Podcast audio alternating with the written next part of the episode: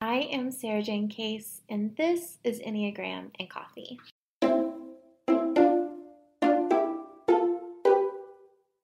Hello, friends. Happy Friday. I hope your day is treating you well. Today, I'm sharing tips on how I read a book a day. But first, today's rosebud and thorn. My rose is that my husband came to work yesterday and he brought iced coffee and he brought me a vase of flowers for my desk. And now the flowers are on my desk and they make me so happy. My thorn is that our yard sale is rained out. We were going to do our yard sale tomorrow and it's just there's such a high chance of rain that we just decided to reschedule it because I've done that before and it's been a mistake. So, yeah, rescheduled. My bud is that tomorrow for me, today for you, as I'm recording this, is a day that I'm filming a YouTube video all about giving myself a luxurious day of self care.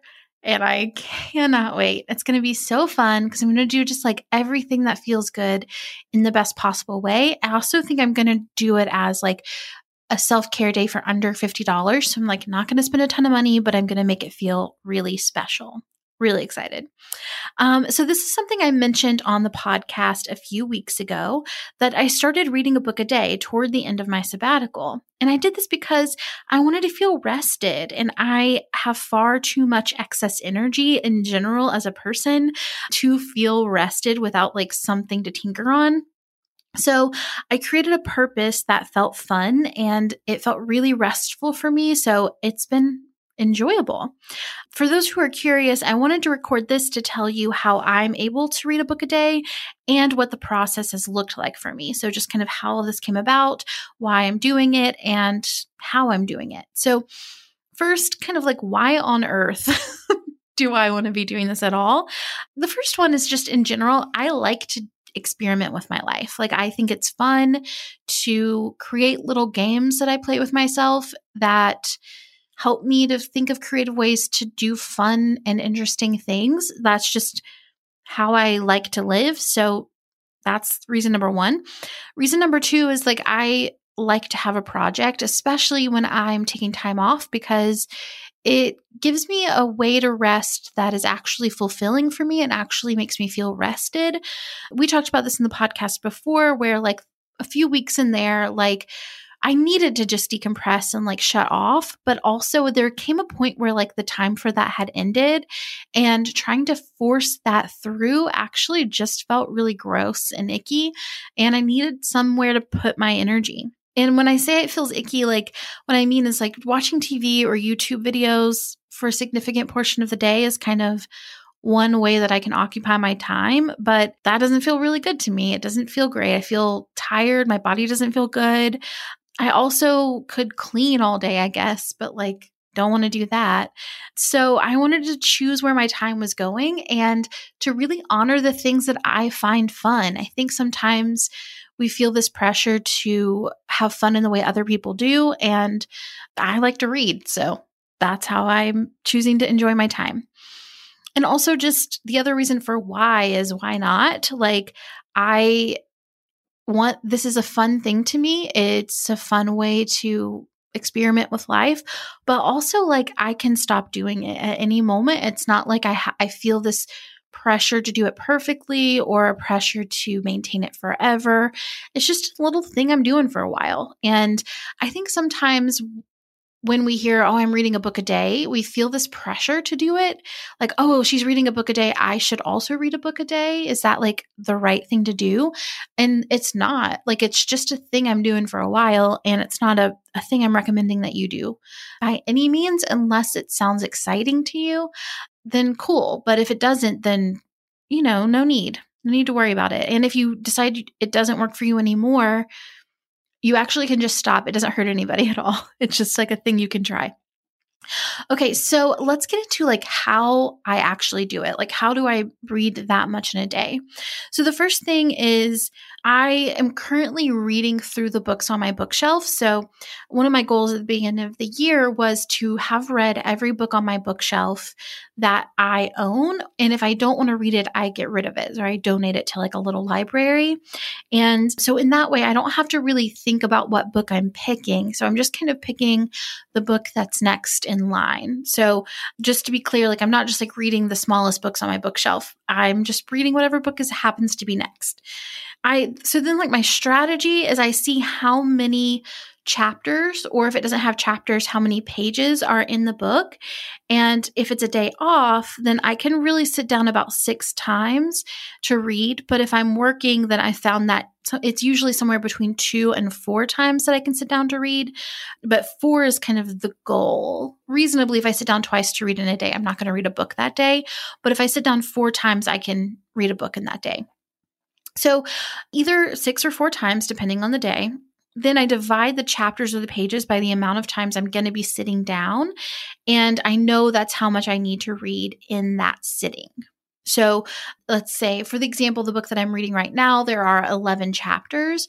So I know, okay, if I can sit down four times today and read, then I can read three chapters at a time, and then I'll finish the book by the end of the day. We're going to get into some more details of how I do this, but real quick, we're going to hear from today's podcast sponsor.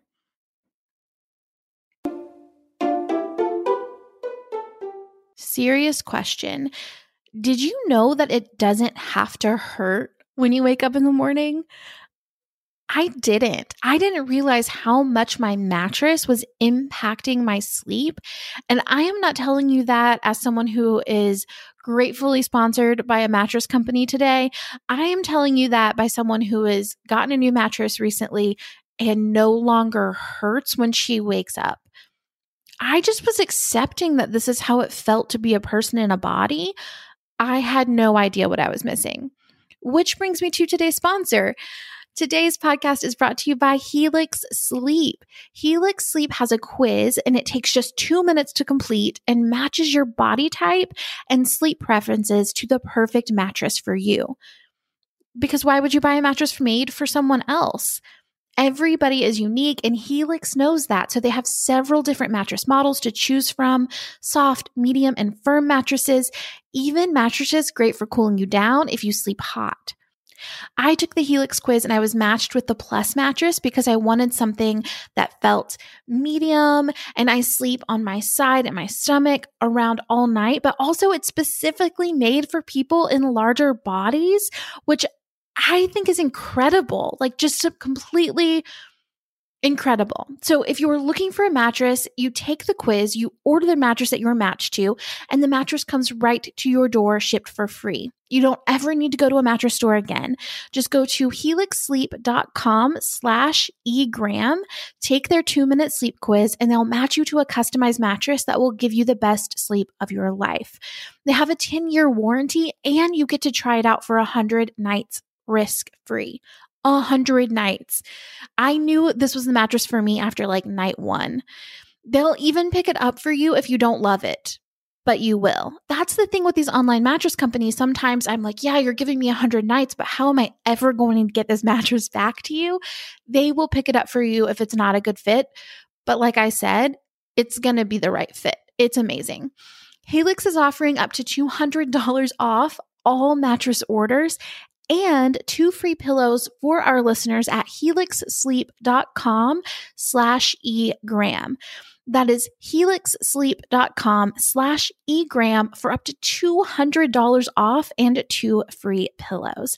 Thank you so much, Helix, for supporting today's podcast.